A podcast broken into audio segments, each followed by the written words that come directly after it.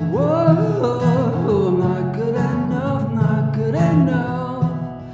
Oh, not good enough, good enough.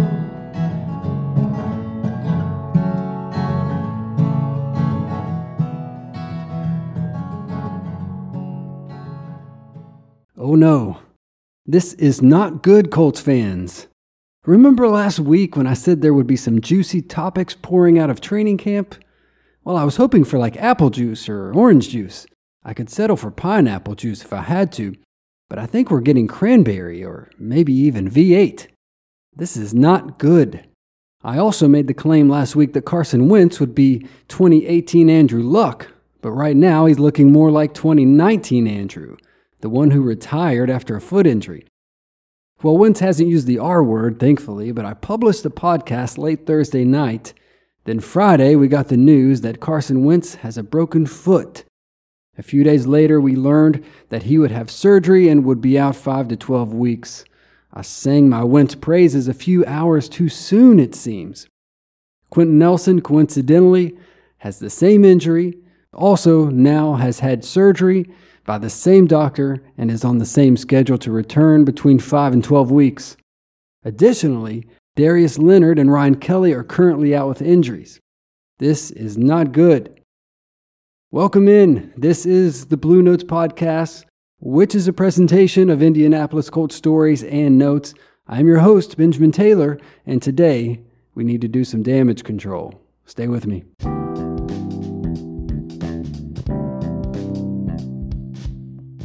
First, let me double down on last week's claim. Yes, it was terribly timed, and I realize that Carson Wentz will miss the entire preseason and possibly more, but I still believe that when and if he comes back healthy, that we will see a different Carson Wentz than we have ever before seen, a man determined and confident. This doesn't look good for the Colts and for Wentz right now, but I'm not running from my conviction. PFF has already written off Wentz in the upcoming Colts season. They posted an image that showed the Colts drafting a quarterback in the first round of next year's draft. That sentiment is contagious around the league and spreading. Now, maybe in the midst of an everlasting pandemic is not the best time to make such an analogy, but regardless, the panic button appears to be jammed right now for the Colts, so we need to do a bit of damage control. We need to first figure out what these injuries mean what are the costly effects of enduring so many so soon?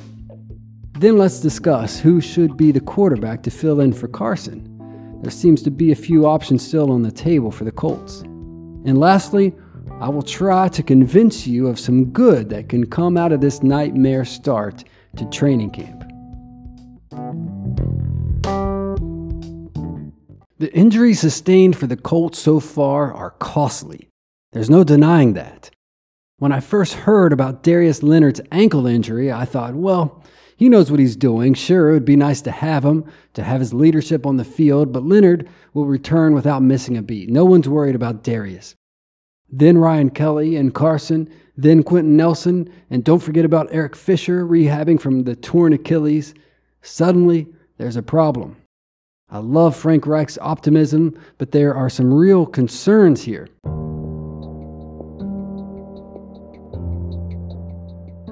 The most obvious concern is that Carson Wentz will miss the entire training camp and preseason with his new team. I know last year the Colts had a new quarterback in Philip Rivers, and he had no preseason with the team because of COVID, and that worked out okay. But did it really?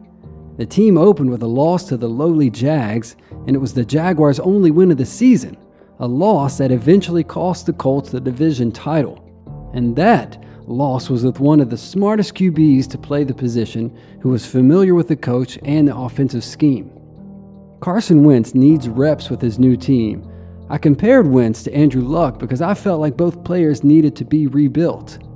That's simply impossible for Wentz if he's sidelined until the season starts and possibly longer. The situation is so dire that even when he's healthy, I wonder if Wentz should be forced to log a few weeks of practice before being thrown into game action on Sundays. I guess that depends on how the backup is doing at that point. Not only is Wentz lacking the preseason reps, the entire offense will be jarred by the lack of consistency. This has been discussed exhaustingly, but the Colts have had five different starting quarterbacks over the past five seasons. Wentz was supposed to change that. Over the summer months, Carson worked with some of the pass catchers at different locations across the country, but outside of that, he doesn't know this roster, and they don't know him. Colts fans can be thankful that the injuries aren't more serious and that they didn't happen later. But the lack of consistency right now will have ripple effects throughout the early part of the season. These are valuable days and practices and hours where good habits are formed so that weeks later muscle memory harkens back to those August days and the body just reacts without the mind moving the bones and ligaments. Good habits are forming in these weeks, and they will be formed with unfamiliar faces everywhere, especially on offense.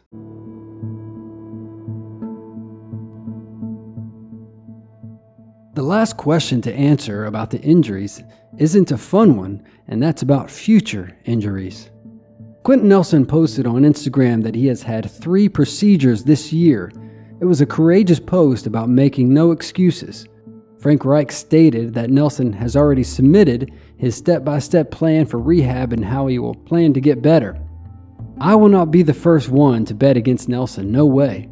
But three procedures since the season ended, that's not ideal. Will these stack up? Will there be any lingering effects?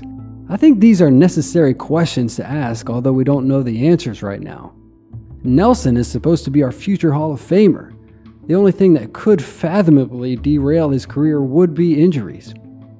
And for Wentz, we all know he struggled with ailments along the way. He's only played 16 games twice in his career, and he had a losing record in both of those seasons, for whatever that's worth. Side note, I said in last week's episode that Wentz had 50 interceptions in 2020. Wow, I misspoke there. He had 15, which wasn't great, and 15 kind of sounds like 50 but I overshot it a bit. Wentz has 50 interceptions over his entire five year career, not just in 2020. And you know, Jameis Winston has had at least 11 interceptions in every season that he's played. He had a whopping 30 interceptions in 2019. The only player I know of to be in the 30 30 club, that's 30 interceptions and 30 touchdowns. I don't know how worried we should be over Carson's 15 picks last year. Anyway, Carson's injury history is surely a concern, but Coach Reich and Chris Ballard discussed it before making the trade, and they weren't worried, although Reich admitted he was biased. It's not the injury history that worries me, though, it's the injury future.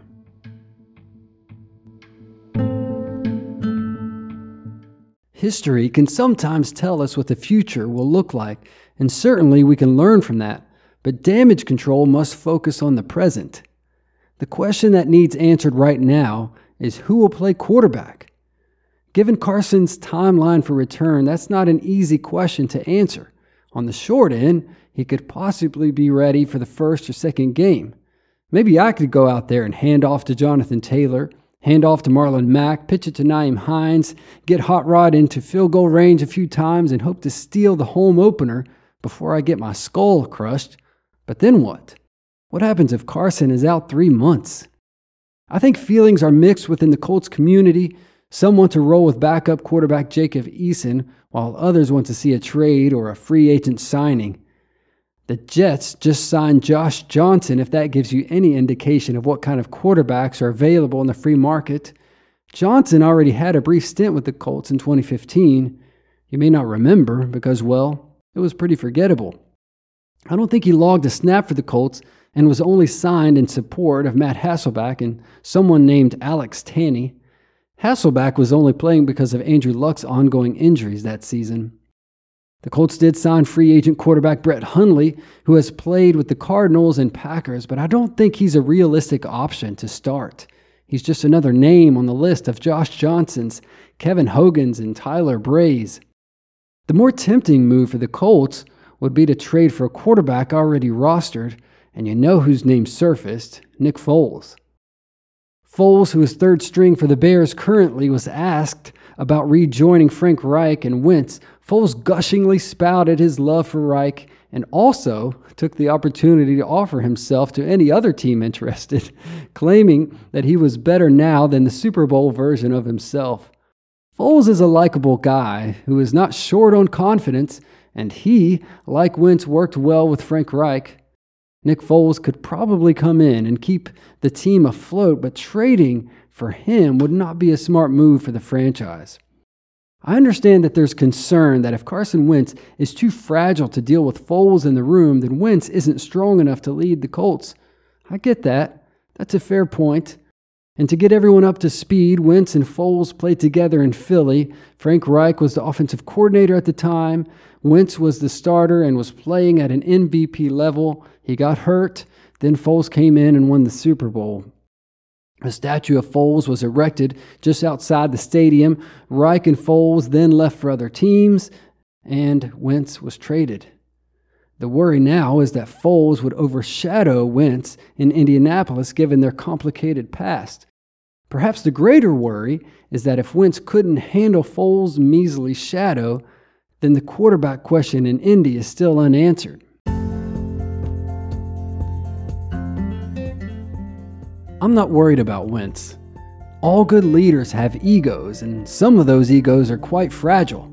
LeBron James controls every roster he's on. I know it's a different sport, but he kicks players out that he doesn't want. He brings in his own guys, and management signs off on it all. Their books turn upside down, all in an effort to protect the self proclaimed king. The LeBron equivalent in the NFL might be Tom Brady. While in New England, he was at least mildly threatened by the 2014 second round pick Jimmy Garoppolo and had Jimmy shipped across the country to the San Francisco 49ers. We protect the ones we love, or at least we protect our investments, and there's nothing wrong with that. Think about it this way every other position on the field is treated like a dating relationship where players are liked but not loved. There are no deep or long term commitments. In this kind of arrangement, competition is good. It helps us to be our better selves. Eddie Piñeiro was signed to push Hot Rod. Julian Blackmon was drafted to see if he could supplant first rounder Malik Hooker. Ehlinger was drafted to balance Eason. But QB1 is different. It's more like a marriage. The promise has been proclaimed and the investment has been sealed. Starting quarterbacks make the most money and sign the longest contracts. Maybe they have fragile egos, but we shouldn't be embarrassed to protect them. Perhaps you shouldn't lose yourself trying to satisfy a person you hardly know, but is there anything you wouldn't do for a spouse? Even if it sounds crazy, wouldn't you do it anyway? Likewise, an NFL franchise shouldn't be slow to protect their investments. In fact, the good ones happily go through boundless lengths to put their starting quarterbacks in a position to be comfortable and confident trusting that success will follow. And that's how it should be. Trading for Foles could wreck the very player the Colts are hoping to rebuild and re establish. Nick Foles is not the answer.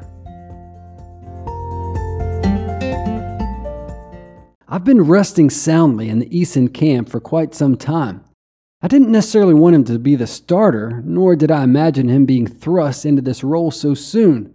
I'm just excited to see what the Colts have in their 2020 fourth rounder. These are essentially the first snaps of live action Eason has seen at this level after last year's preseason was canceled. Now he's the starter. Frank Reich said this week that this is Eason's job. Reich went on to say that Jacob's working his butt off, and I'm excited for Jacob. Apparently, it was a rough go for Eason in the first few days of camp, Kevin Bowen stated that the opening to practice Tuesday was the worst three snap stretch he'd ever seen. Each play was a fumbled snap between Eason and fill in center Joey Hunt. Eason then bounced back Wednesday with his best performance of the preseason. Reich coolly explained that the bounce back was expected, that you want to see players respond to rough days with better performances. Jacob Eason can follow my same pattern and hand off a bunch of times and hope to sneak out one win, but could he be the long term answer if Wentz's injury lingers? The answer to this question is less about knowing the future and more about limiting the possibilities. Foles would cost something in draft capital and might wreck your quarterback future. Brett Hundley or another free agent might jog our sad memories back to a Scott Tolzien season starter. So that leaves Sam Ehlinger, who is the Colts' other in house option. I say go with Eason, but if Sam Ehlinger is the plan B, I can live with that. He's a strong leader, he's learning the offense and personnel, he can run. Even the Wildcat offense worked for a few weeks in Miami. Maybe Ehlinger provides a tight new wrinkle for the Colts' attack.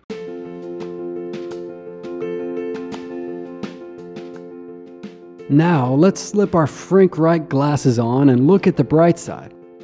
Reich explained that to reach the level that the Colts are striving to reach, to climb that mountain, they have to hit some checkpoints, and handling adversity is one of those checkpoints. Reich stated fittingly, why not handle it early? Well, that's one way to look at it. Before I met and married my wife Megan, I was engaged to someone else briefly. Very briefly. It was a mess, although I couldn't see it at the time. I was a mess too, to be honest. But the day that girl broke off our engagement, her mother called me and said, I'm glad it happened now and not later. I thought that was an odd thing to say in the moment. It wasn't very comforting, but now, looking back, I not only appreciate her candor, I acknowledge the wisdom in that cold statement. She was right. And I am so thankful now for countless reasons that I experienced that sharp and fast heartache then, and of course, that I found the right person to marry. Frank Reich understands that success isn't a straight shot. It's a difficult climb with bumps and bends and sinkholes and setbacks, heartache and restarts.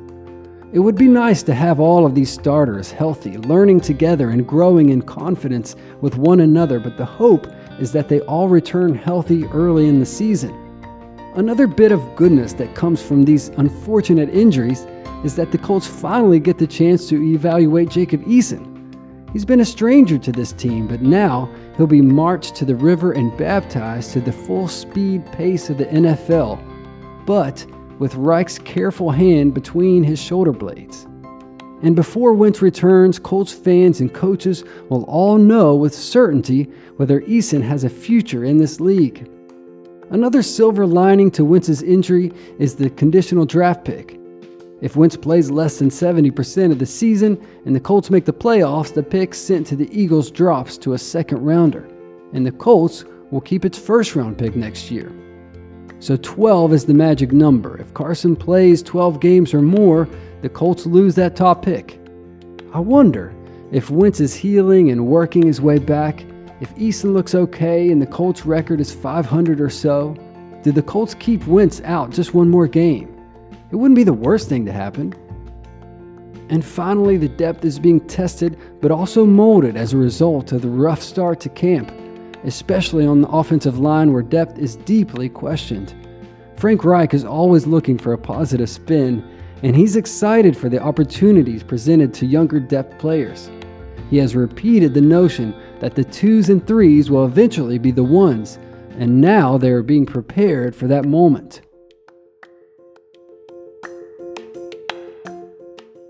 The Colts' camp injuries are costly, but they aren't catastrophic.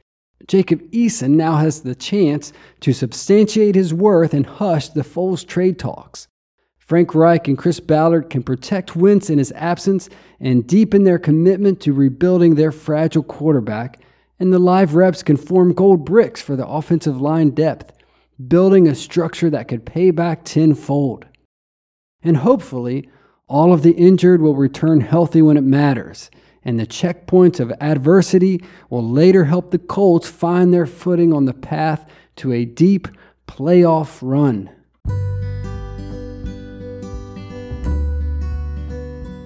This was a presentation of the Blue Notes Podcast. I am Benjamin Taylor. Thank you for listening.